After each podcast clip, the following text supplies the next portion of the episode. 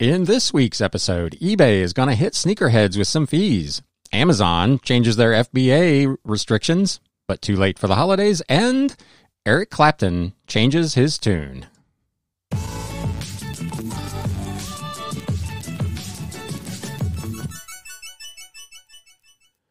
What is up, Galaxians? Welcome to the post Christmas, pre New Year's Day edition of the Galaxy CDs, Rocks, and Flips Reseller Talk podcast.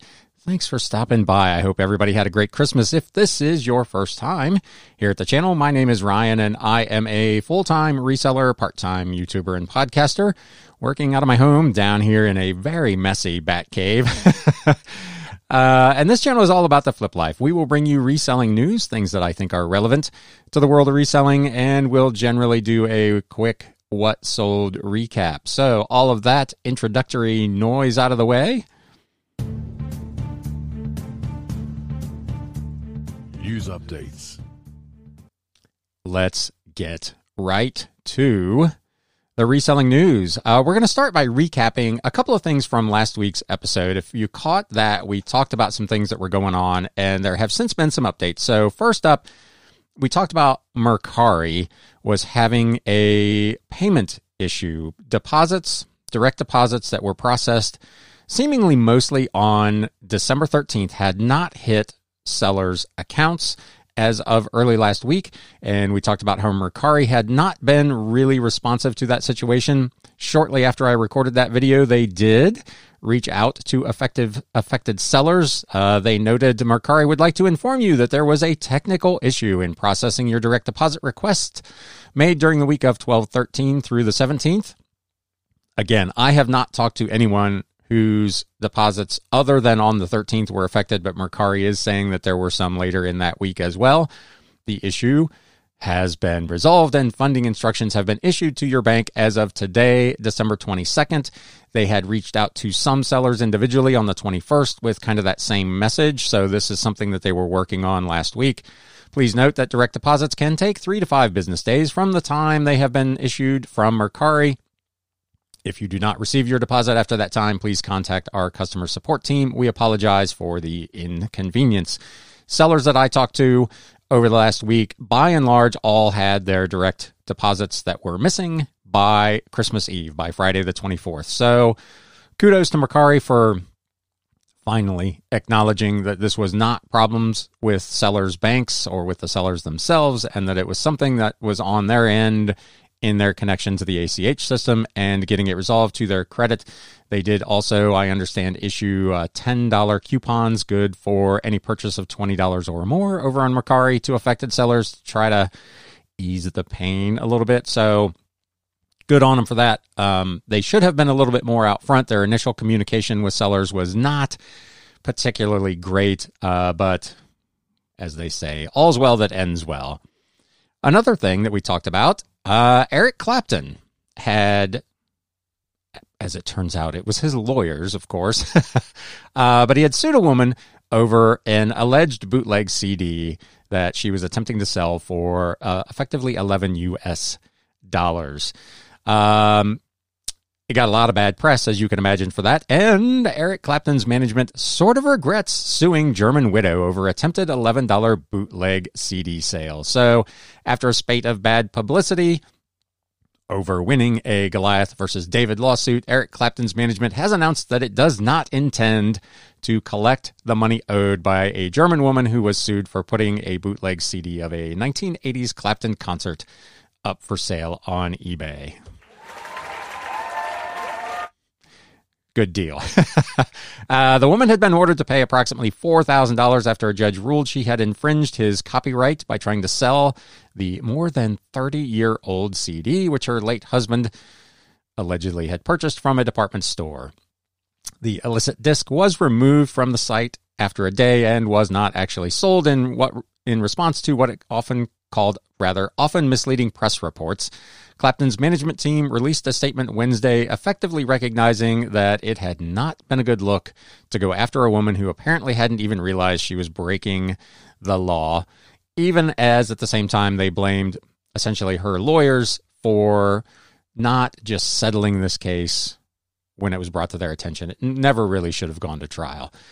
Uh, when the full facts of this particular case came to light and it was clear the individual is not the type of person Eric Clapton or his record company wished to target, Eric Clapton decided not to take any further action and does not intend to collect the costs awarded him by the court. Also, he hopes the individual will not herself incur any further costs. Management, for their part, described the action as a fairly automated response to what they call rampant piracy in Germany and noted that 95% of respondents who are threatened with similar claims settle out of court. The statement also minimized the musician's participation, of course.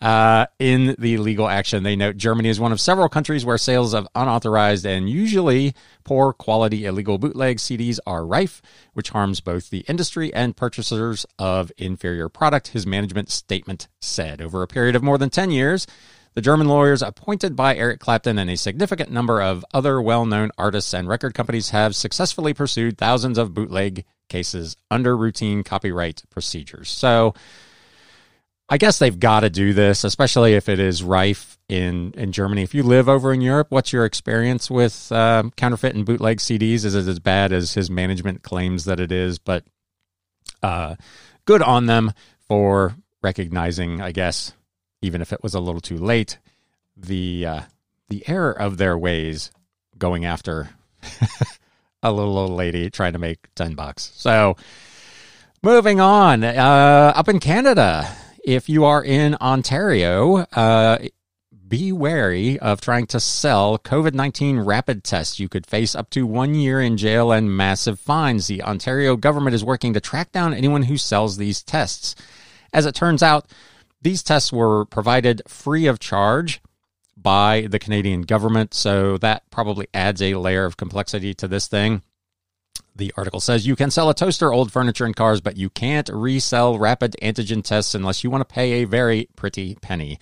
In response to the Omicron variant, Ontario started giving out free rapid take home antigen test kits at LCBOs and other locations across Ontario on December 17th. However, some individuals have been reselling the test kits online on Craigslist and TikTok, they say.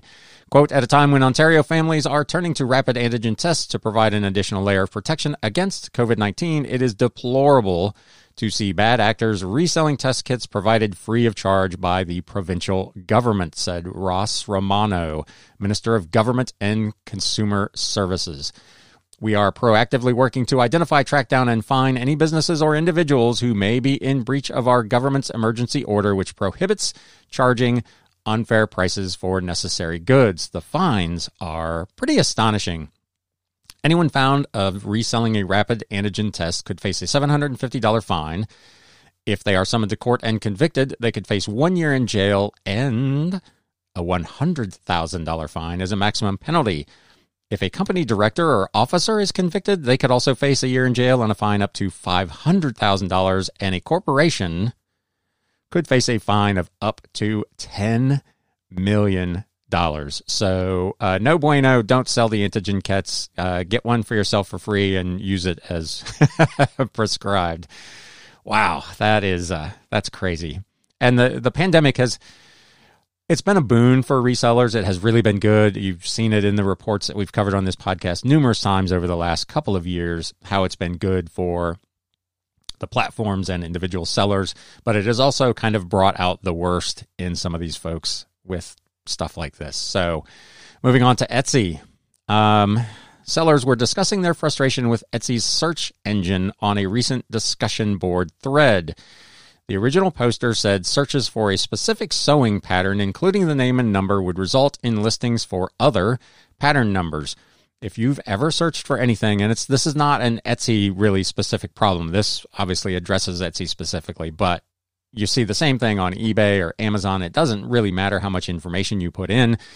It brings up what would appear to be irrelevant search results. So we'll get into that a little bit as we kind of pursue this article. If I search for silver plated bee bracelet, for instance, it's two pages before I get to anything with all of those actual words. I also, the poster said, get the letter B instead of B, and I'm sorry, but sterling cat earrings, why?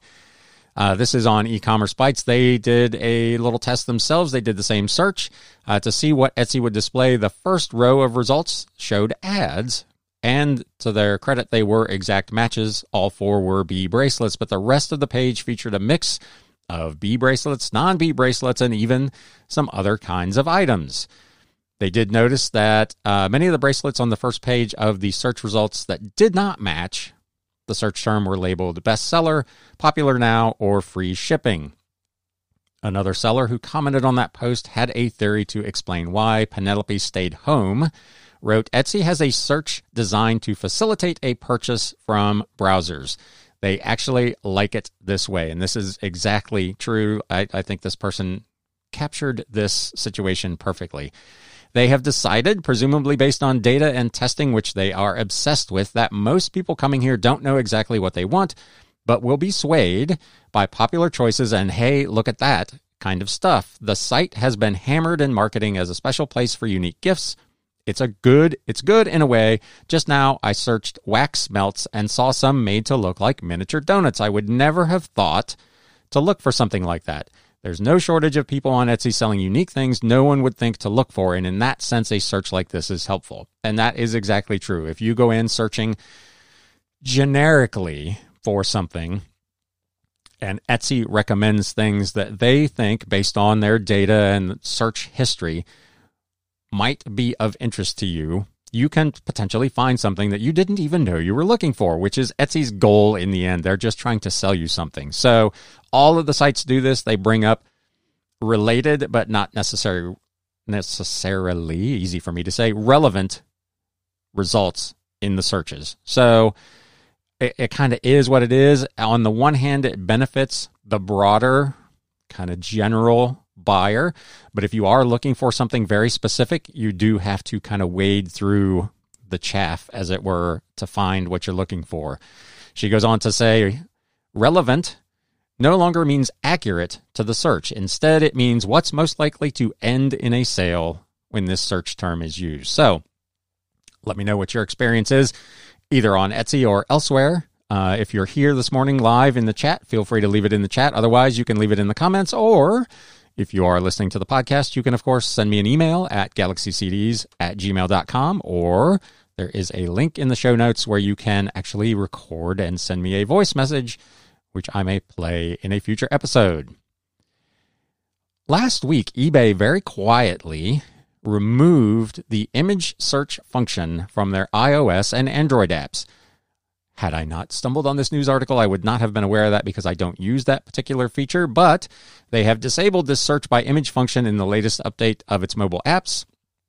The feature, which was originally introduced in 2017, enabled users to take a picture of an object such as a shoe or a shirt and find items on the marketplace that closely match the object in the image. But now, for reasons unknown, eBay has removed the feature from its own apps as confirmed by an eBay staff account in the eBay community forums. Quote, the image search fun- functionality has been temporarily, they say, turned off for both the iOS and Android apps. No additional information was offered by eBay. They are, however, making some changes in the coming weeks to their privacy policy, among other things, and this may be related to that. Uh, there's obviously a big push regarding photo images and face recognition and that sort of stuff. And this may play into part of that. So they have not specified why they have made this change, but there you go. Uh, CEO eBay Jamie Iannone was on CNBC's Closing Bell last week, and he was asked uh, some pretty tough questions, to be fair, over there. And one of them was if he felt that eBay was driving smaller sellers to other sites such as Etsy or Mercari. In terms of some of the recent strategy changes you've enacted, I know you've been focusing on the top 20% of sellers who, in fact, generate the top 75% of gross merchandise volume. I can understand why you would, given those statistics, but at the same time, has that had an effect of driving some smaller sellers to other rival platforms like Etsy? Iannone responded, No. uh, he, did actually go on to say some other things, but uh, one of the beauties of eBay, he said, is a brand new seller could sell alongside a larger seller. You can get up and on the platform really easily and start selling.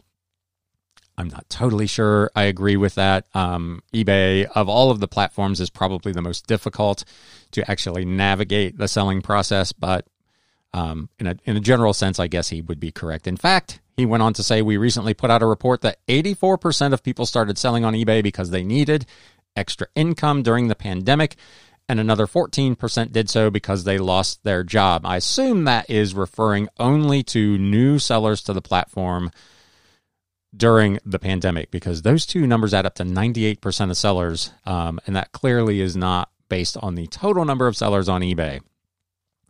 He says, and you know, eBay's had a big impact on individuals during this pandemic, especially women, who 80% of them turned to eBay during some financial or other hardship.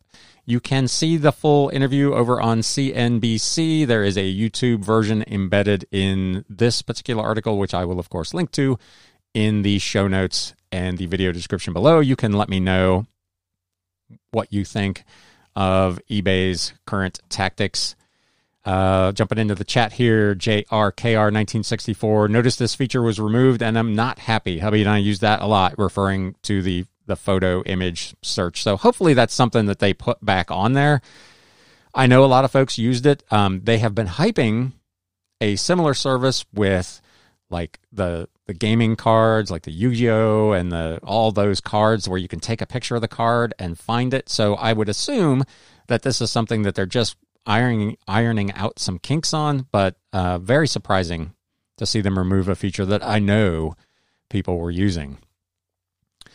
We have talked uh, several times on this show about eBay's new promoted listings advanced beta, which is their cost per click advertising model for sellers. They recently did a podcast over on eBay. There will be a link again in this article to it where they interviewed a reseller who is using it who had some tips. Jeffrey Radspinner runs an eBay store called Venture Surplus. He sells military surplus. He's been selling on eBay for 11 years and has been operating that particular account for seven years. He appeared on the eBay for Business podcast last week to talk about his experience. And as I have said several times on this podcast, quote, the program is not for every seller, he said. uh, and he almost perfectly described my particular case. It is not a good fit for good fit for sellers of one of a kind items. It is better for things that you have several of or a whole lot of, and you can just keep restocking it because then you've got a comp- campaign that's just going to run forever and you do the work one time and you're done, he said.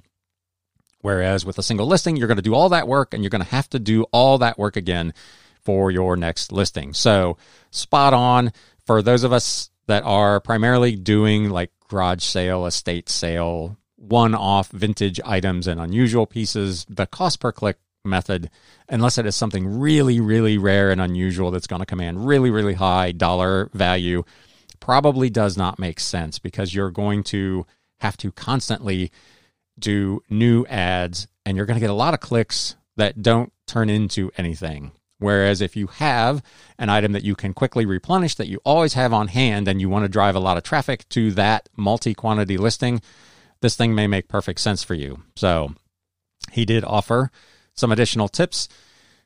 And this is one that's pretty standard in the cost per click uh, model. Don't automatically use the keywords or the budget that eBay suggests and do a lot of testing. For example, he said when he was planning a campaign for cold weather gloves, eBay was suggesting a lot of broad keywords to bid on. If gloves gets 28,000 monthly searches, he doesn't want to pay for 28,000 people to see ads that aren't relevant to all of them. So narrow your keywords. If you're going to use this, you want it to be very specific so that only people who are genuinely interested in your specific type of item are going to go and click on that ad. He usually scrolls, he says, through those suggested keywords and selects the ones that he thinks are most relevant. Then he'll go in and add some customized keywords, things that he says he would search for if he was looking for that item. He admits he doesn't know for sure that that necessarily means anyone else is going to search with those words, but I like them to be in there. And then, importantly, he can go back and collect data on that and see if those keywords are being effective. He also adds that he uses negative keywords, which are words where he doesn't want his listings to show up. For example, leather gloves. He doesn't want to pay for clicks from shoppers looking for leather gloves since it's too broad of a term for the particular type of military glove he sells. Once he's selected his keywords, he sets his bid generally between 10 and 20 cents per click.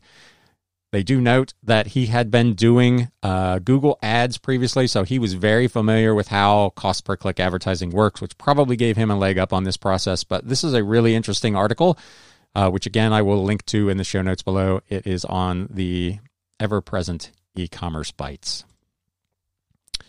You may have seen, and we have talked about on this show, I would hate to think how many times uh, over the last six months about the impending changes to the tax requirements for the 1099K form that payment processors and platforms like eBay and Amazon are required to send out. eBay posted a notice late last week that they uh, will have a mandatory collection of social security numbers for those sellers. eBay announced on December 20th that they will be required to collect social security numbers or individual tax identification numbers if you are a, a business and you have a, a TIN or an EIN, uh, employer identification number, something that they can tie to your business or to you specifically, from all sellers who sell product over the course of the year worth more than $600. Once that threshold is reached, eBay will require sellers to provide their full nine digit social security number or individual tax identification number before they can continue to sell on the platform. Failure to provide this information will result in three bad things payouts being put on hold, the ability to list on the platform may be restricted, and m- most importantly, eBay may also deduct backup withholding from future payouts, which is, I believe, 24%. So you don't want any of that to happen. This really should come as no surprise to anybody who has been following along with this new 1099K requirement. The only way for eBay to follow the law and to enforce this policy is, of course, to collect these Social Security and tax identification numbers. So if you want to play in their sandbox, you're going to have to provide it. This is not just going to be an eBay issue. Every platform, every payment processor, PayPal, and so on, they're all going to be impacted by this. So you're going to be giving that information out, uh, unfortunately, regardless. So be prepared for that. Um, I have seen also a few reselling videos, YouTube channels that have have started giving some tax advice. And as I always pretty much say when I talk about tax stuff, I am not a tax accountant or a tax lawyer. I bring you the news and you need to sort out what you want. But in the spirit of YouTube channels giving out tax advice, I'd like to give you two pieces of tax advice. Number one, do not take tax advice from a YouTube reseller. And number two, talk to your tax accountant. uh, thanks for coming to my TED Talk.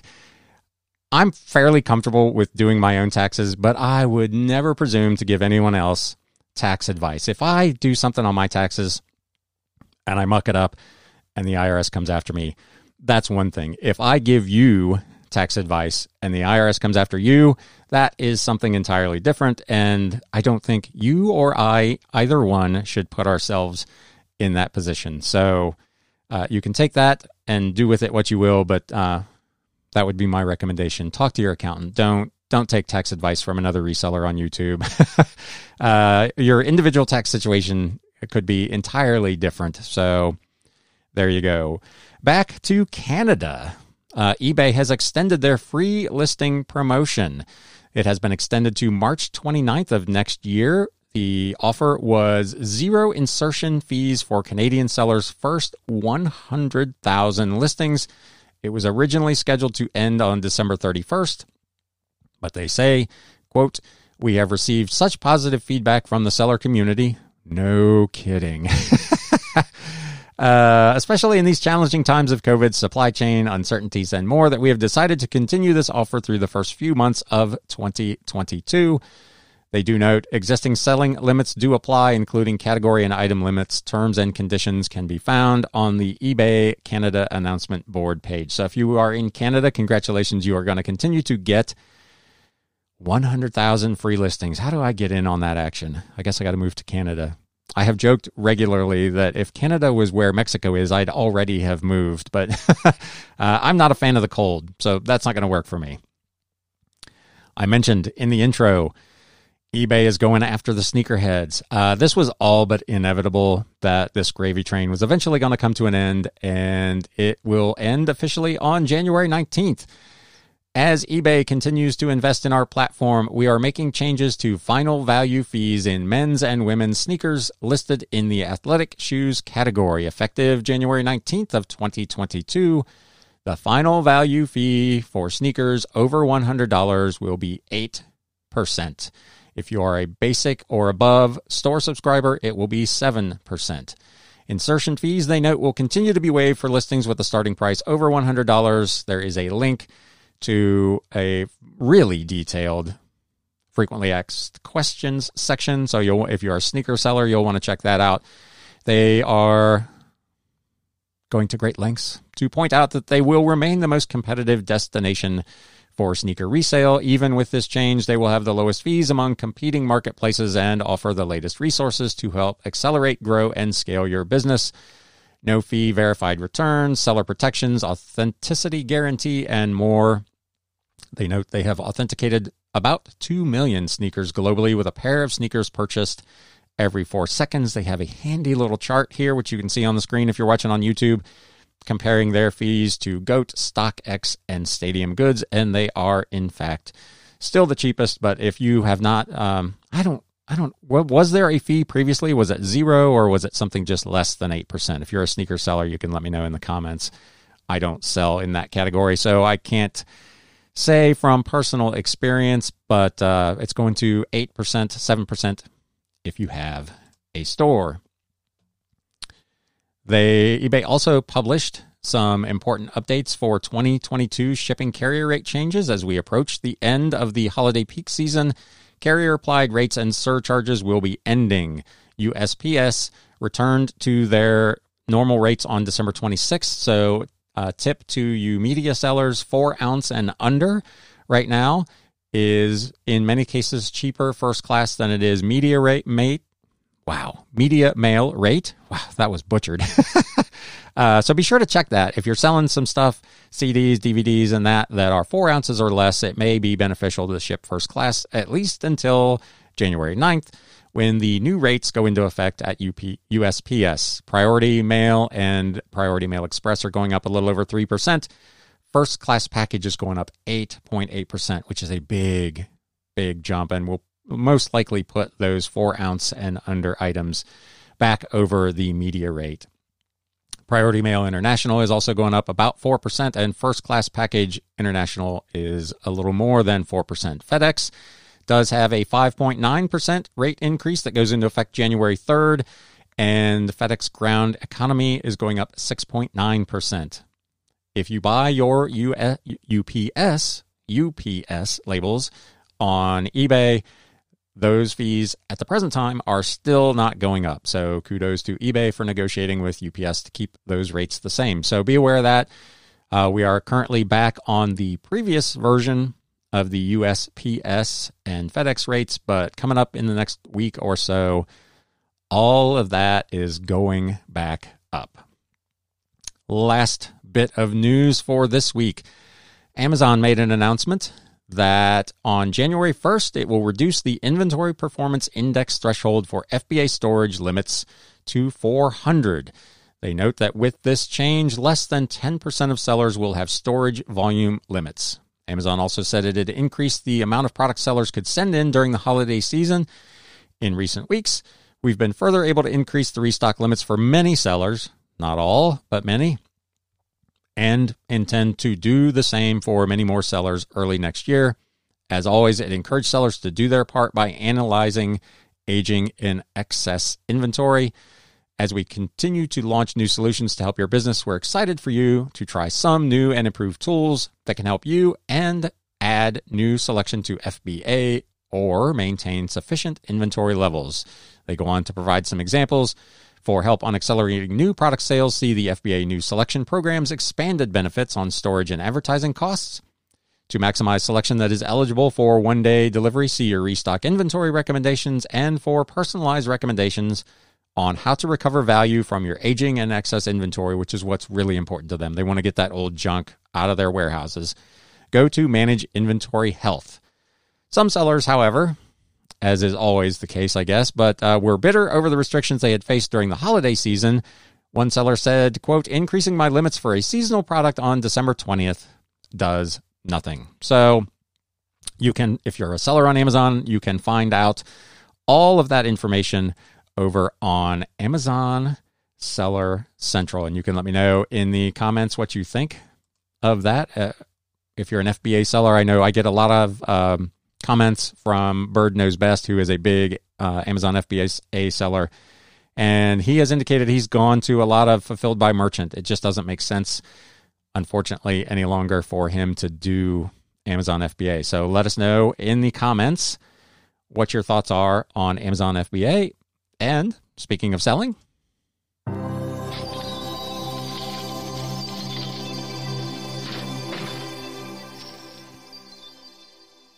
let's have a look see at just a small handful of items that I've sold over the last week.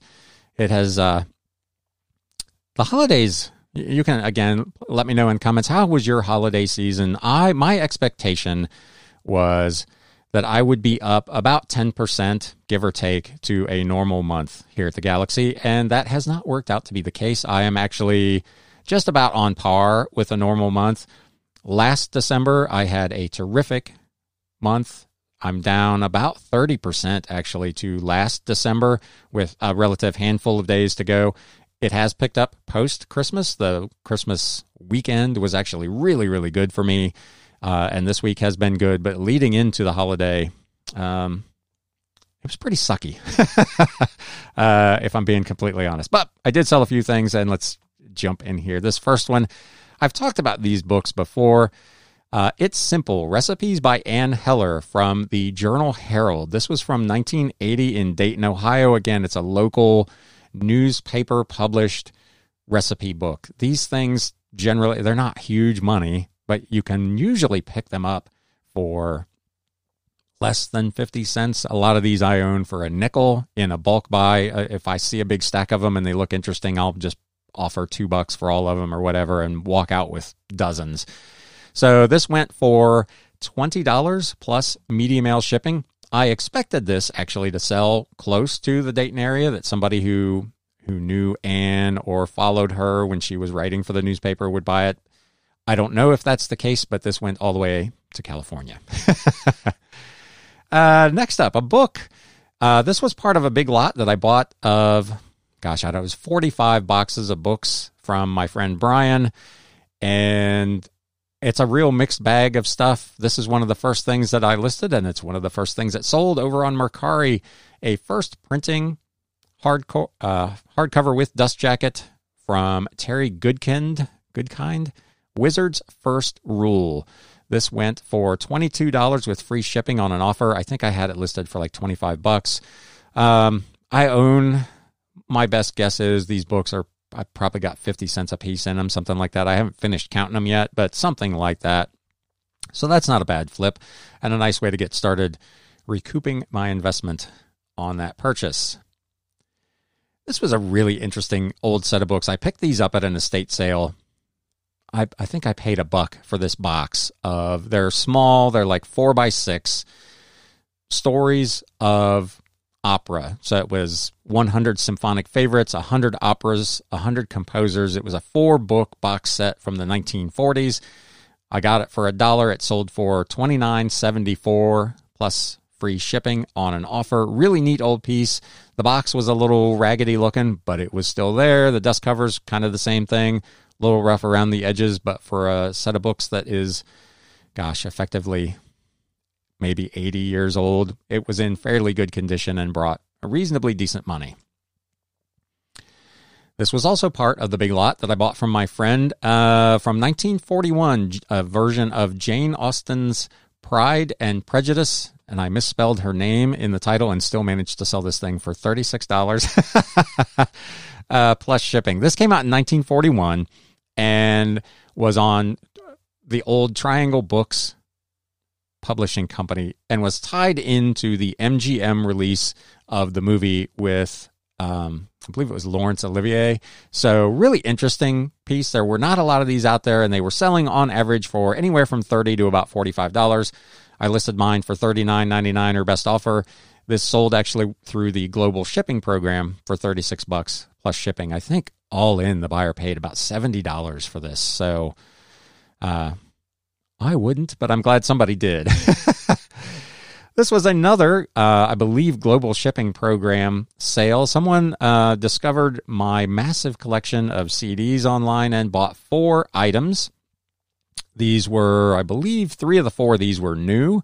Severin, Acid to Ashes, Rust to Dust, Blue Tip Dischord number 101, The Crows, self titled, not to be confused with The Black Crowes. this was somebody different, and A Wilderness of Mirrors by Paul K. and the Messengers. These four CDs totaled $55.46 with free shipping. They were shipped down to the Kentucky Global Shipment Center and they're on their way. So I own these CDs. These were all part of the big lot. So I've got maybe 15 cents in this whole lot and sold for 55 bucks.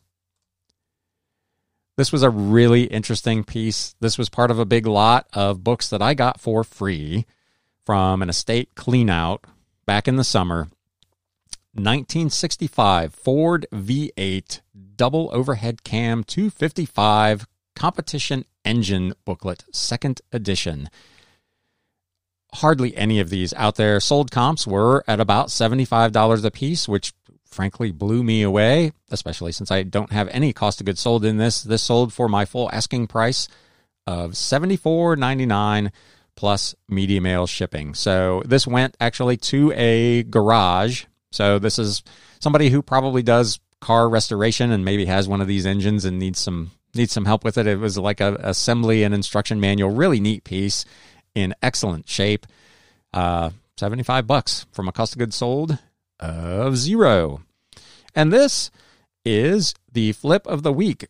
These books individually are not worth much of anything. Uh, they are illustrated classic editions. They are paperback books geared towards children published in looked like the late 1960s by Moby Books. They're pocket sized, they're very small. The big lot that I purchased again from my friend Brian had about 23 or 24 of these. There were a couple of duplicates. Again, individually, they're worth about five bucks a piece, free shipping, which did not make any sense to me. So I put these things together in the biggest lot that I could make out of those books. I saw a similar lot of I think 22 that sold for $125. So I thought, you know what, I'm going to try these at $99 plus shipping. And they were listed less than 24 hours and sold for the full price $99.99 plus customer paid media mail shipping. Again, my cost of goods sold is probably 50 cents a piece on these, so I might have 10 bucks total in this thing and sold for $100. That is a pretty reasonable return on investment, I would say. You can let me know what you think. uh, if that was a good good investment. I like buying those big lots of old books. It's a lot of work. I don't know if you can see over my shoulder. I again am in a position where I literally have books everywhere. Uh, lots of good mornings here in the chat this morning. Good morning to everyone. Thank you so much for coming out. I know the kind of mid holiday period here maybe is not the best time to be trying to do this, but I wanted to get back on the horse and do another live. I hope that you all had a great holiday and that you enjoy your New Year's. Uh, I will put in my shameless plug for UC football. Uh, no roll tide over here. Let's go Bearcats. Friday at 3.30. Um, I will be turning off my phone uh, and watching my beloved Bearcats play in their uh, semifinal game. So, with that, I'm going to close it for this week. Again, thank you so much for coming by. Have a happy new year. Enjoy the holiday. Stay safe and be well.